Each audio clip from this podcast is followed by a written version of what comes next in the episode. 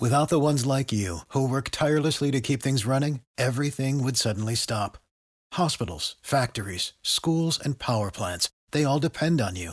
No matter the weather, emergency, or time of day, you're the ones who get it done. At Grainger, we're here for you with professional grade industrial supplies. Count on real time product availability and fast delivery. Call clickgrainger.com or just stop by. Grainger for the ones who get it done. Every team, every topic, everywhere. This is Bleav.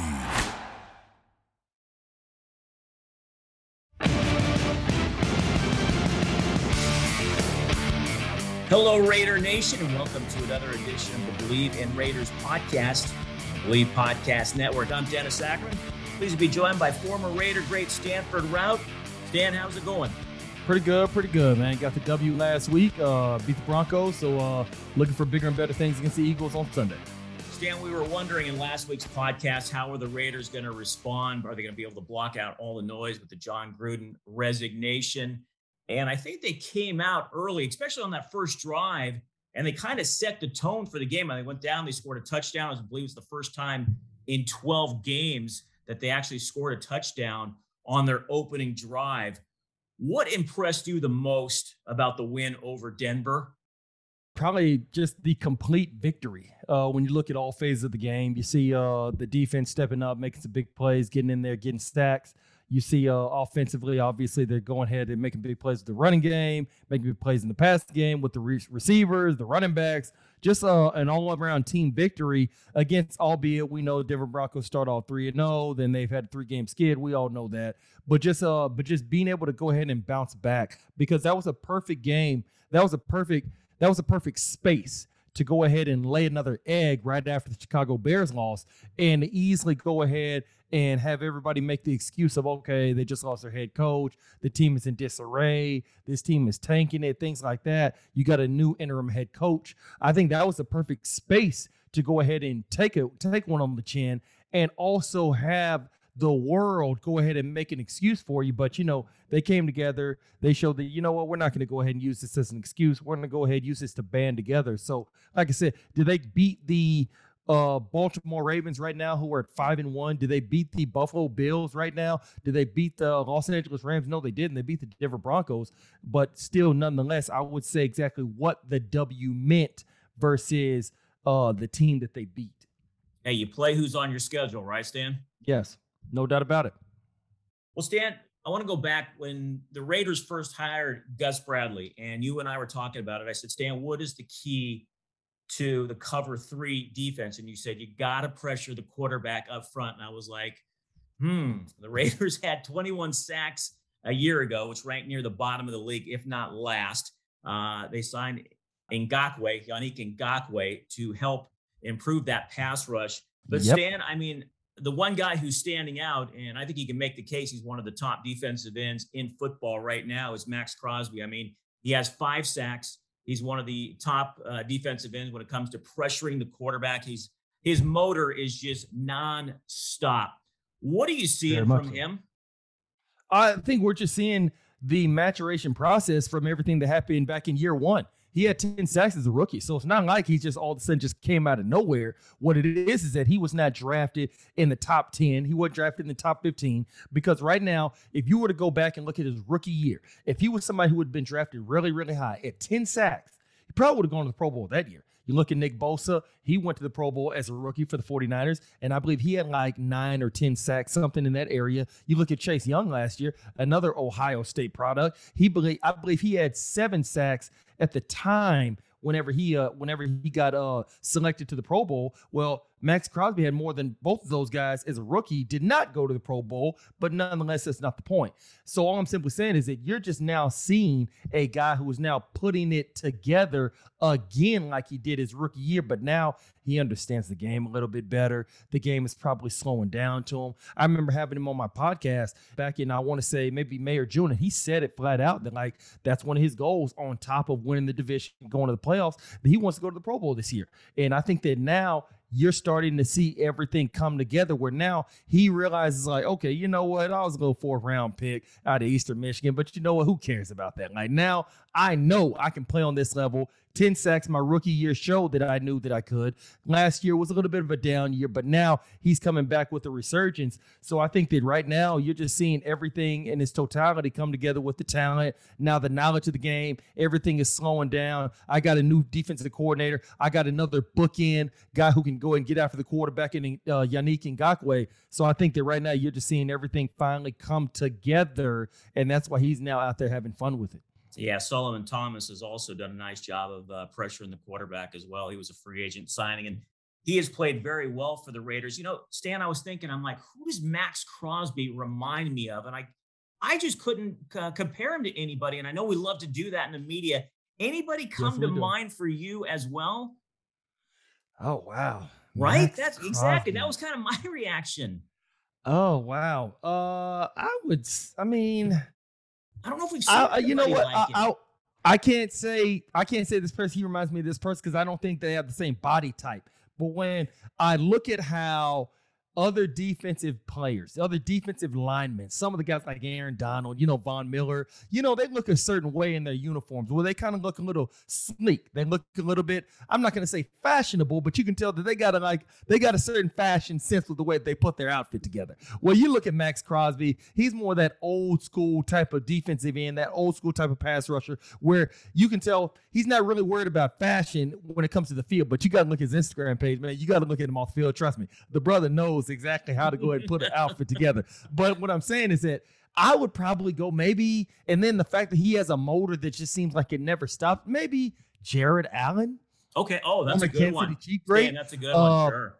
Like I said, uh, maybe him. You know, also played for the Minnesota Vikings. Right. And but they have more of like that old school. They kind of look nasty in their uniform because they're not worried about how it flows. Does it look sweet or anything like that? But they both have a, a relentless motor. So I'd say maybe, maybe Jared Allen. But nonetheless, like I said, uh, I, I, love the way the kid is playing. He had three sacks against the Denver Broncos just on uh, on Sunday afternoon, and like I said, I'm not surprised by any stretch because he had ten as a rookie double digits as a rookie. So there's no amount that he can finish with this year, which I'm pretty sure he's going to finish with more than 10, by the way.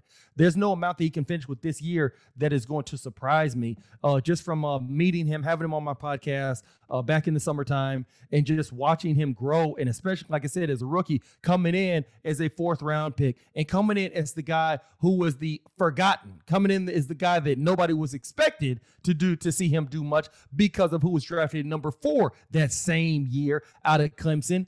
I think that right there just speaks volumes of his grit, of that relentless type of uh, mindset, and knowing that, hey, I'm the guy that's the afterthought. I'm the guy that everybody is not thinking about. I'm the guy that nobody was focusing on. Oh, we got to make sure that we trade up. We got to make sure that we do this, this, and this to get that guy.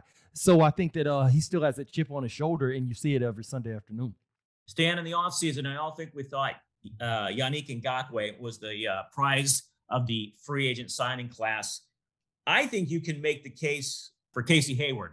Now, the Raiders are down a couple of cornerbacks right now. No Trayvon Mullen, no Damon Arnette. Uh, Hayward's a 10 year veteran. He spent time in Green Bay, spent time with the Chargers. He has been wonderful on the back end for the Raiders. As a fellow cornerback, what are you seeing from his play so far this year? Out of Casey Hayward. Yes. I think that you're seeing somebody who is a leader. You're seeing somebody who obviously still can play. You're seeing somebody who's making plays, but I think you're seeing somebody who's actually being able to teach the younger guys, who's being able to go ahead and keep the secondary calm in certain moments. And I think that you look back at the Miami Dolphins game, they won in the play. I mean, they won in the uh, overtime. Baltimore, they beat in overtime.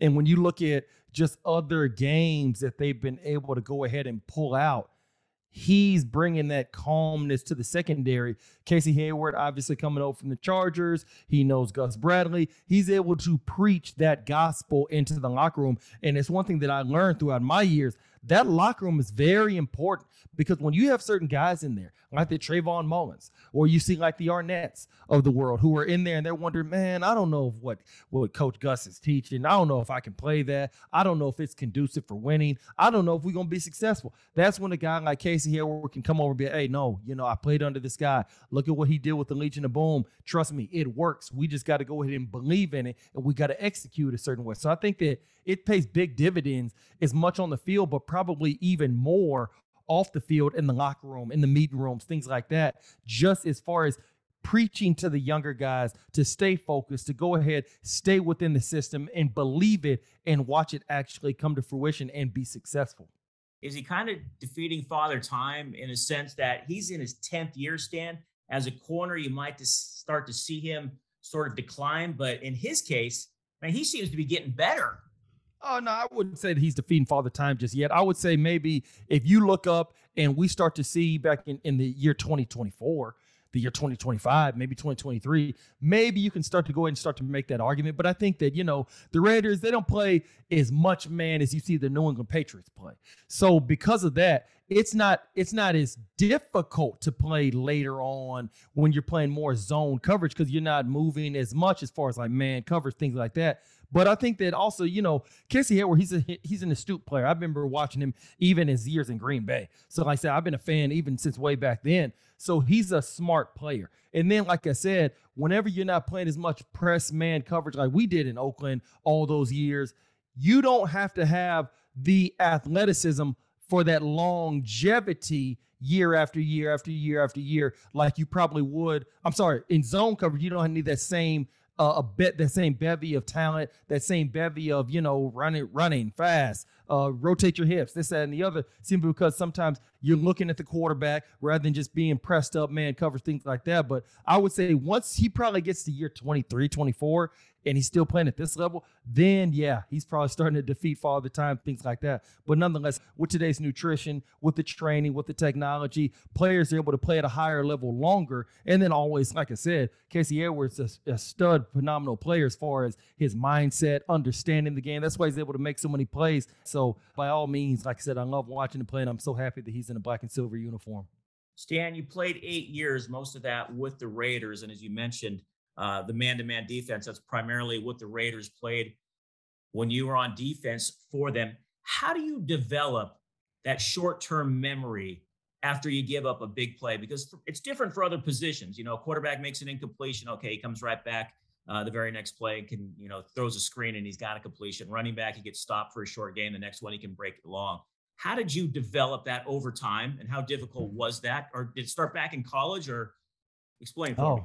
I mean, that just you, you learn how to develop that a little bit over time. But I tell you this: playing in a black and silver uniform, playing for Raider Nation with the type of fan base that we have, and especially even going back to the days in Oakland, you learn how to have a short memory because you know the fans they will love you one minute and they will hate you the next. So you learn how to go ahead and block out a lot of that nonsense, a lot of that noise, just because otherwise you're not going to be able to focus. You're not going to be able to play you just learn how to have that over time because if you don't develop it, you're going to get swallowed up in all of the craziness and then you're just going to be no good at all. So you just learn how to sink or swim early on. And it's kind of like they say sharks are born swimming. So uh, you better learn really, really quickly, or else you're going to get gobbled up in some of these waters. And I think that playing corner is a lot like playing quarterback. You know, you throw like Mac Jones. You look, he throws a pick six to Trevon Diggs on Sunday afternoon, and then he comes back right away. Very next play goes right back at that same corner and goes for a 75 yard touchdown. And that's what you call balls to the wall, eye of the tiger, in my opinion. So growing up, you learn how to have that short memory. Raider Nation definitely will make your skin very, very tough, like an alligator, like a crocodile, uh, just because of the way that they're going to come at you. So it's just something that comes with the territory. And uh, when you ask me exactly how did I develop it, I really don't even know how I developed it. It's just one of those things that either you better develop it or you're going to be out of here really, really quickly. Are you always thinking, don't let my man beat me? Are you ever thinking about an INT? I can tell you this, and this is something I learned from two of the great ones. One, Charles Woodson, who loves to go for the INT and loves to make plays. That's why he's in the Hall of Fame. And then another one who is blanket your guy. He won't see the he won't see the ball all game long, and that that's how he that's how he makes his money. That's how he makes his greatness in Nnamdi Asomugha. And I can tell you, for playing in Oakland, playing so much man coverage, press man at that, when you're basically facing the receiver, your back is turned to the quarterback. I can tell you, it's difficult to have the I want the INT mindset because when you do that, that'll cause you sometimes to try to make a play on the ball or try to guess instead of anticipate, then you wind up getting beat, things like that. So throughout most of my years, it was always more so just cover up your man. Pass breakups is kind of like the toast that you eat whenever you're eating breakfast in the morning. Interceptions kind of like the butter on the bread per se. You know, you can kind of do without the bu- uh, the butter, but you still want your toast whenever you eat your eggs or bacon or you know whatever it is you eat in the morning. So playing so much press man, it forces you to have the mindset of more pass breakups, cover up your man than INTs. When you're playing in a zone based scheme and you're facing the quarterback, yeah, that's when you have a chance to go ahead and get those INTs. You look at Trevon Diggs right now, probably playing the best out of all the corners in the NFL. And if you notice a lot of his plays, he's playing off man. They're in some sort of zone coverage. So he's able to see that ball come off the quarterback's arm and he's able to make a play on it because he's got great ball skills because he used to be a receiver when he first got to Alabama, just like his Pro Bowl level brother for the Buffalo Bills.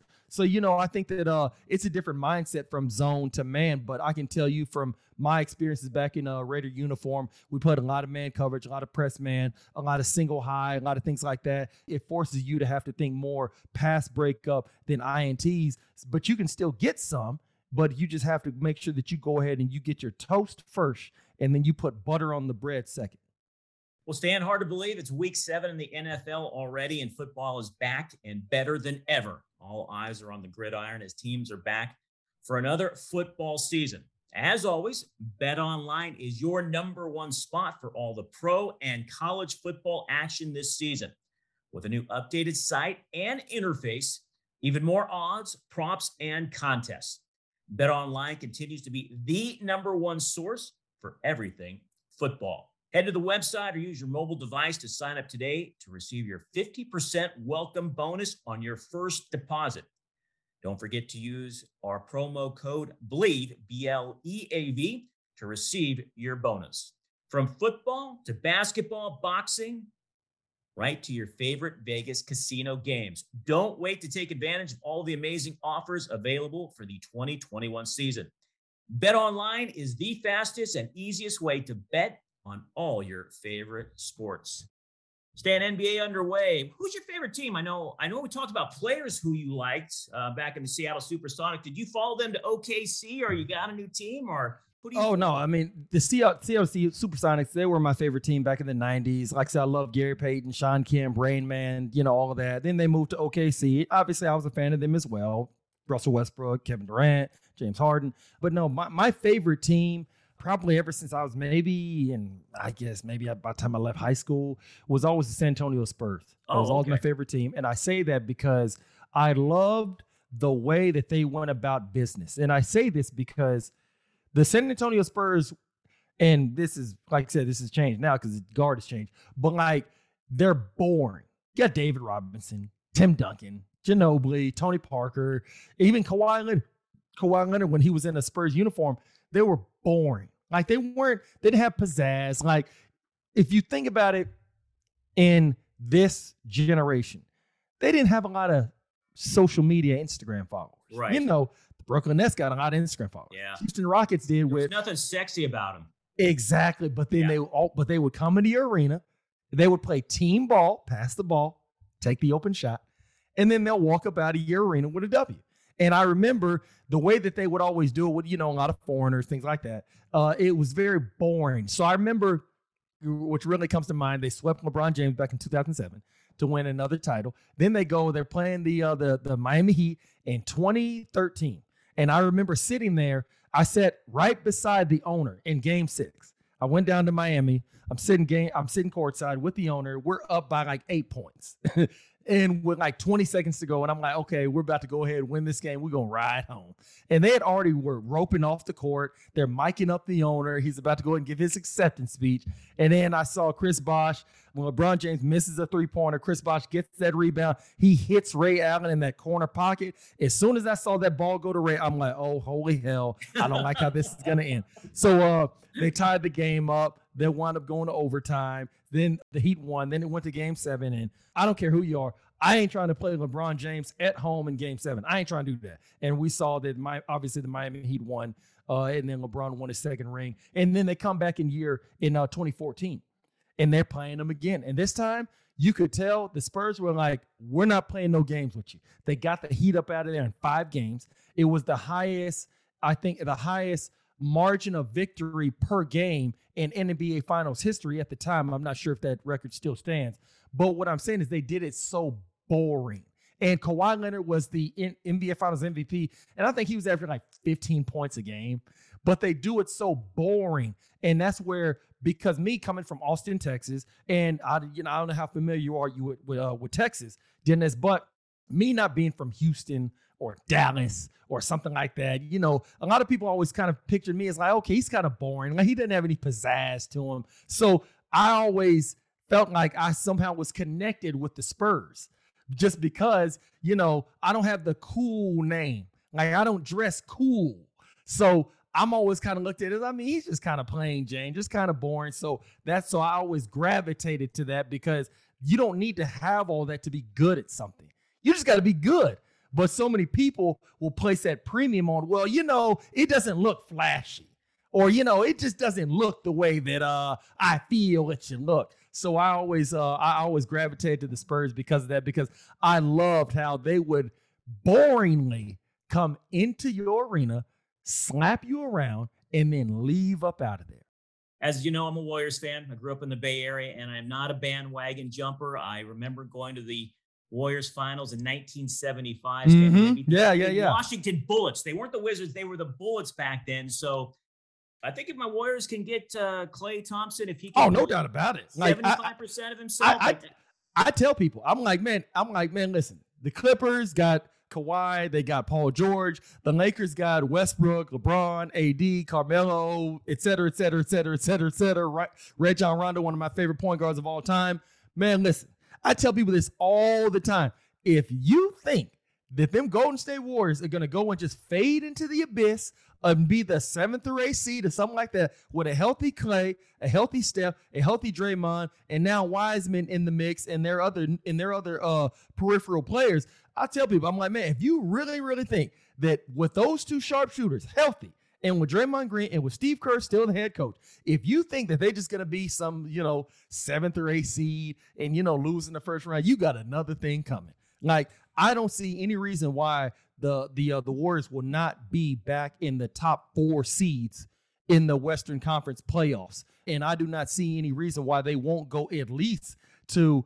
I'm gonna say pessimistically second round, but more than likely at least the uh the, the Western Conference Finals, just because like you know obviously Klay was hurt with the the ACL that he tore against the Raptors. If he doesn't do that, they win that title. I agree. And then and then obviously coming into the 2020 2021 season, tearing the Achilles, he's out the whole season.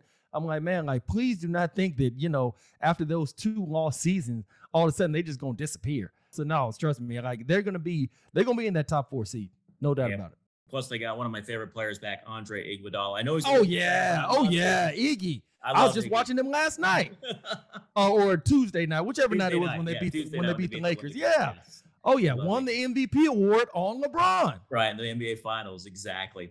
All right, Stan. Let's talk some uh, Raiders Eagles now. And uh, on look at on paper, this is a game the Raiders should win, but we also thought that about the Bears.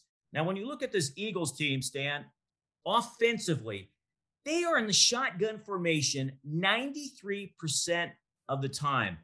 How does that make them one dimensional?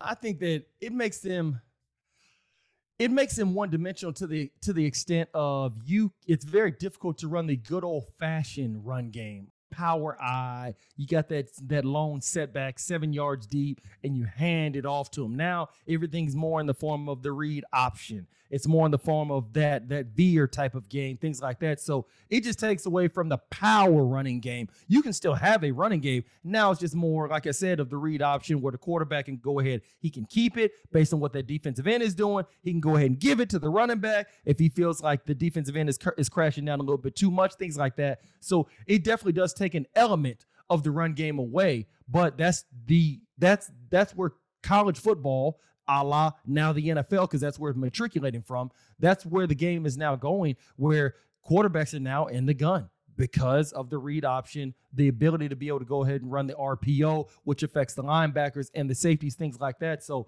it definitely does take away from that power running game that you would see that the Dallas Cowboys are able to have with their offensive line, Zeke Elliott and Zeke Elliott in the backfield, things like that. So it, it takes away from a certain element, but you can still be effective in the run game out of the gun, or should I say the uh, the the pistol? I think that's what they call it. Yeah, the Titans and Derrick Henry also old school. But Stan, at the same time, I, I, know the defense has got to think about the RPO, but then it almost eliminates play action pass, and that's one less thing the defense has to worry about, right?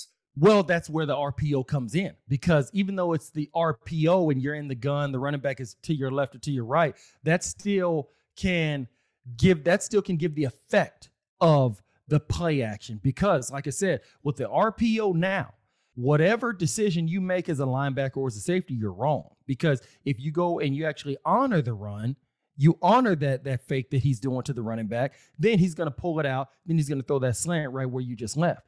If you play it a little soft, you play it a little slow, then he's going to hand it to the running back. So it still is able to be effective, just maybe in a different way. And that's why the RPO is so effective. That's why you see certain college football teams are able to run it to perfection because it makes the defense wrong whatever they choose. And, and then when you look at the true the true efficacy of the play action fake, it only is able to be effective if the run game is actually rolling. Because that run game ain't rolling. The linebackers don't feel like they got to go ahead and fly up there. They're going to go ahead and slow play it because they trust that their defensive line can go ahead and handle it. So even with the RPO out of the gun, it still is able to be extremely effective, as would a play action fake with the quarterback under center. Sam, the uh, Eagles offense is led by second year quarterback Jalen Hurts, who attended uh, Alabama as well as Oklahoma. You've seen him play. What are your thoughts on him so far?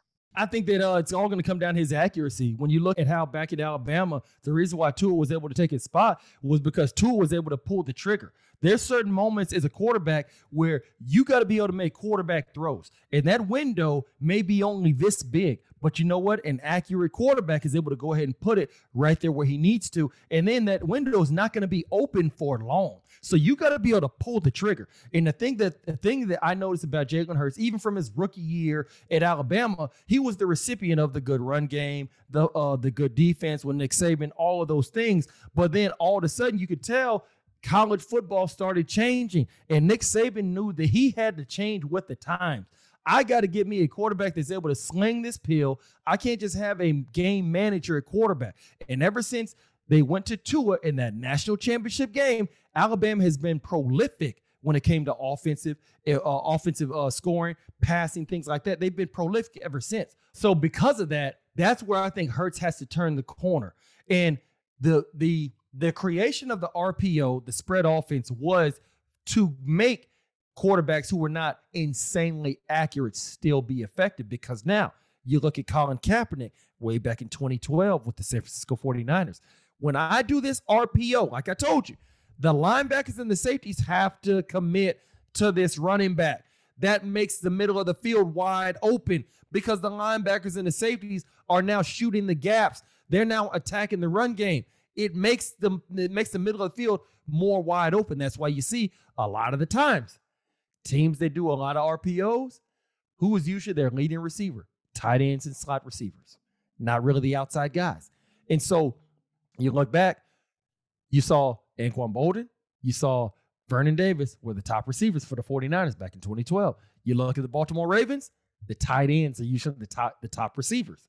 That right there in itself, that's why the RPO was created. For Jalen Hurts, he's got to be better at making those quarterback throws in the tight windows and just pulling the trigger and letting it go. That's what I see out of him that he needs to do to turn the corner.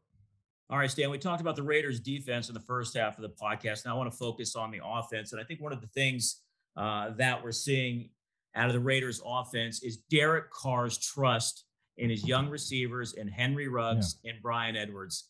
They yes. were dealt with injuries last year, inconsistency. And you can just see, especially for Ruggs, I mean, Carr just winds up and lets it go and lets That's Ruggs just run under it. They're both averaging over 20 yards a catch. Ruggs has nearly as many receiving yards already this year as he did last year. I mean, Stan, Derek makes the point, and we'll hear from Derek in a little bit, that he's developing the trust. And when you're not practicing and you're not there, it's hard to do it. Now these guys are there and you can see it in the games. Absolutely. Yeah, I mean, you look at the Denver Broncos game, he and this time where Derek Carr's getting pressure, he's just flinging it up there. And I think that uh, obviously Ruggs is able to uh, run up under it. Then you look at Bryan Edwards, and Bryan Edwards, for a split second, he looked back, he saw Darby, number 21 for the Denver Broncos, and he almost kind of boxed him out. He kind of boxed him out for a split second just to give him room to go ahead and go for the ball. I thought that was fantastic. And those types of nuances, those types of little inner tricks that you can do when the ball is in the air, that right there builds so much confidence in the quarterback. And okay, you know what? This pass rush is getting to me. I can fling the ball up there and I trust my receiver to A, go and get it. But B, if he doesn't, he has enough wherewithal to understand don't let my DB who's covering me pick it off. That way it's now just second and 10 or third and 10, or you know what, we just bring the punt team on, we punt the ball rather than it being INT slash turnover. Here's what Derek Carr had to say about his two young receivers and the relationship that they're developing. There's a certain level of trust you can build in practice. That's one thing, but you know, playing football games is a completely another another thing. You know, and um, these guys have proven over and over and over again that they'll compete for the football when I throw it up to them. Just like I, I said, I say I'm going to uh, in training camp. I like I'm going to give these guys chances. You know, and I I think we've proven that I'm going to give them chances. You know, uh, you know, and the the thing that they they get the most credit for is is either they come down with it or nobody does. You know, and that's the thing for me. You know, if you want to play football that way, if you want, if Henry wants me to keep throwing it up to him, you know, he, he knows it's either him or nobody and he continues to do that. Bryan continues to do that. Um, Waller obviously continues to do that. Um, but uh, for those for those two young receivers, um, you know, like we said, I said I'm going to give them chances to make Sports Center. It's just on them if they want to or not, you know. And uh, obviously, there's a lot that I have to put it in the right place and all that kind of stuff. But I, meaning that I, I trust them, you know, and they, they've proven it in the games. Practice is one thing. I've had a lot of guys that can do it in practice, and you get to the games and it's hard to cut that ball loose after the third time of it not working, you know, because um, I have decisions to make for everybody, you know, in the whole organization. Every decision I make matters. And so um, they've proven over and over again that they'll make those plays. You know, Stan, I texted you during the middle of the Broncos game. The Raiders offense was playing so well after it struggled the previous two weeks, had scored a combined just 23 points. And I said, is it the play of the offensive line? Is it Greg Olson's play calling? I mean, Stan, the Raiders ran a screen and I think it got like 28 yards. I think I can't remember the last time they ran a screen under Gruden. Do you think it was a combination of the O line? Was it the play calling? What did you see? I just saw great uh, play design, and and obviously because in that moment of the game, Denver they want to get after the quarterback. So I think that anytime the defensive ends, the defensive line, they want to get after the quarterback, they're pinning their ears back. That's the best time to run a screen, just because the timing of it, the defense is not expecting it. So I thought I thought the timing probably was the best of all just because and then on top of the play selection then we all know josh jacobs great running back so i think that uh, when you factor in everything in its totality that probably is why you saw such success stan if the raiders continue to put up big numbers offensively i think they could be hard to beat uh, you think you think i think it's all going to come down to the defense the uh, the offense can score you look at the Chicago Bears and the Los Angeles Chargers game, notwithstanding, this team can score tr- pretty much with anybody. We saw how they did against Kansas City both times last year. It's going to come down to the defense. The Casey Haywards of the world, the Johnathan Abrams of the world, the Trayvon Mullens of the world, the KJ Wrights of the world, Maxx Crosby, and Ngakoue, those people. Are you going to be able to rush the passer, sack the passer, intercept the ball, make a play on the ball, when it counts in big moments against the Chiefs, against the Chargers the second time around at Allegiant Stadium, that you're going to have to win those games to win the division and make the playoffs. Games like that, that's what it's all going to come down to. I think the offense is going to play well. We saw they played well last year. I think this season is going to be contingent upon the play of the defense in key moments late in the fourth quarter. All right, it's time to pick some AFC West games. Now, the Chargers have a bye, and the Broncos are playing Thursday night. We're recording this podcast on Thursday afternoon, so we're going to skip them. So now that leaves us with a pretty interesting matchup Chiefs at the Titans. KC, Yeah. a five and a half point favorite, stand on the road. I mean, Titans coming off a huge win over Buffalo. I- I'm not sure who I, I'm picking in this one. What about you? Oh man, uh, up until Monday night, I probably would just go flat out with the Chiefs. But uh, the Tennessee found a way to go ahead and battle back and uh, beat the uh, the Buffalo Bills. Showed a lot of grit, a lot of toughness. Mike Vrabel really has that guy. That really has that team believing. Where's the game going to be at? It's going to be in Tennessee, right? Tennessee. Yep. Yeah, I would go with Tennessee somehow, some way, squeaking away the last second. Derrick Henry having another big day, and the Chiefs in their mysterious missing element to why they don't look the same as they did last year continues. Yeah, I think it's that defense, the Chiefs defense, definitely letting them down. I'll tell you what, I like the Titans. I like the old school ground and pound with Derrick Henry. I, I am going to go with the Titans, uh, 24 21, maybe 28 to 24. Raiders are only a three point favorite against the Eagles. You like the silver and black at home, Stan? Uh, I better like the silver and black. this is a, this is another game that you cannot go out there. This is the Chicago Bears. I agree. You got a And you I got a young you got a young quarterback. He's he's not where he needs to be at. You got to take advantage of that. You are now four and two. You can lose this game, and now you go to four and three, where you're in that weird area where you're above 500, but just barely. So this is another trap game, in my opinion. You saw how Tampa Bay went ahead and smacked Philadelphia last week, but Philadelphia started coming back right at the end. You can't allow that to happen. You got to jump on this team early. You got to make sure that they do not feel any level of confidence, any level of, oh, we got a shot in this game. You got to take all of the wind out of their sail. And I mean early on. That way you can now be five and two with a nice soft, or should I say, a nice cushy type of a record going into the bye week. You don't want to go into the bye week, Halloween weekend, four and three. You want to go in five and two, feeling yourself, showing that you know what, we didn't let all the trash, all the nonsense going on with the media and our former head coach affect us. So this right here, this is one of those games you do not want to go ahead and stub your toe going into the bye week. You don't want to do that. You want to make sure that you take care of business. So I'm putting all my faith in the Raiders to do just that and it not be a squeaker like they did against the Tua-less Miami Dolphins several weeks ago. Yeah, I'm with you. You don't want to go into a bye and have to sit with a loss for two weeks. I do think they win uh, 28 21, maybe 28 to 17, but I do think the Raiders come out victorious. And I'll tell you what, if anybody said the Raiders would be five and two before the bye week, everybody would have signed up for that Yeah, in a absolutely. heartbeat. All right, before we get to who St. Thomas is playing and which college game you're calling this weekend, I wanted to give a shout out to University of the Pacific Women's Soccer. I do their play by play. Last night, they won their 10th game of the season. Stan, the previous four years, they won a combined 11 games. They haven't won 10 or more games since 2009. So just wanted to give them uh, a shout out on the podcast.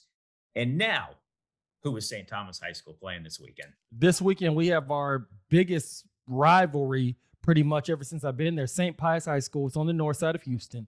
Big game. Always a lot of electricity in the stadium because, like I said, all the kids know each other. They grew up playing against each other or played with each other and Pop Warner and all that. So this is a big rivalry week. So uh, yeah, tomorrow night, St. Pius High School. And what game you calling this weekend for college football? Oh, strangely, I am not calling a game this weekend. I haven't. got a I, yes, I got a. I got a little bit of a bye this weekend, so I'm definitely going to go ahead and enjoy it and uh, make sure that I can take full advantage of it. Well, you have a great weekend and make it a relaxing, make it a relaxing Saturday. Exactly. That's Friday night, and then you got the Raiders Sunday. Exactly. That's what I'm hoping. Now, Saturday. I'm hoping the Raiders don't ruin my bye weekend. Oh, Stan, great stuff as always, my man. Always, my man. Can't wait to be back on with you next week. All right, that's going to do it for another edition of the Bleav in Raiders podcast presented by betonline.ag. For my partner, Stanford Routt, I'm Dennis Ackerman. Thanks so much for listening, and may all your punts find the coffin corner. For the ones who work hard to ensure their crew can always go the extra mile, and the ones who get in early so everyone can go home on time, there's Grainger, offering professional grade supplies backed by product experts so you can quickly and easily find what you need. Plus, you can count on access to a committed team ready to go the extra mile for you. Call, clickgrainger.com, or just stop by. Grainger, for the ones who get it done.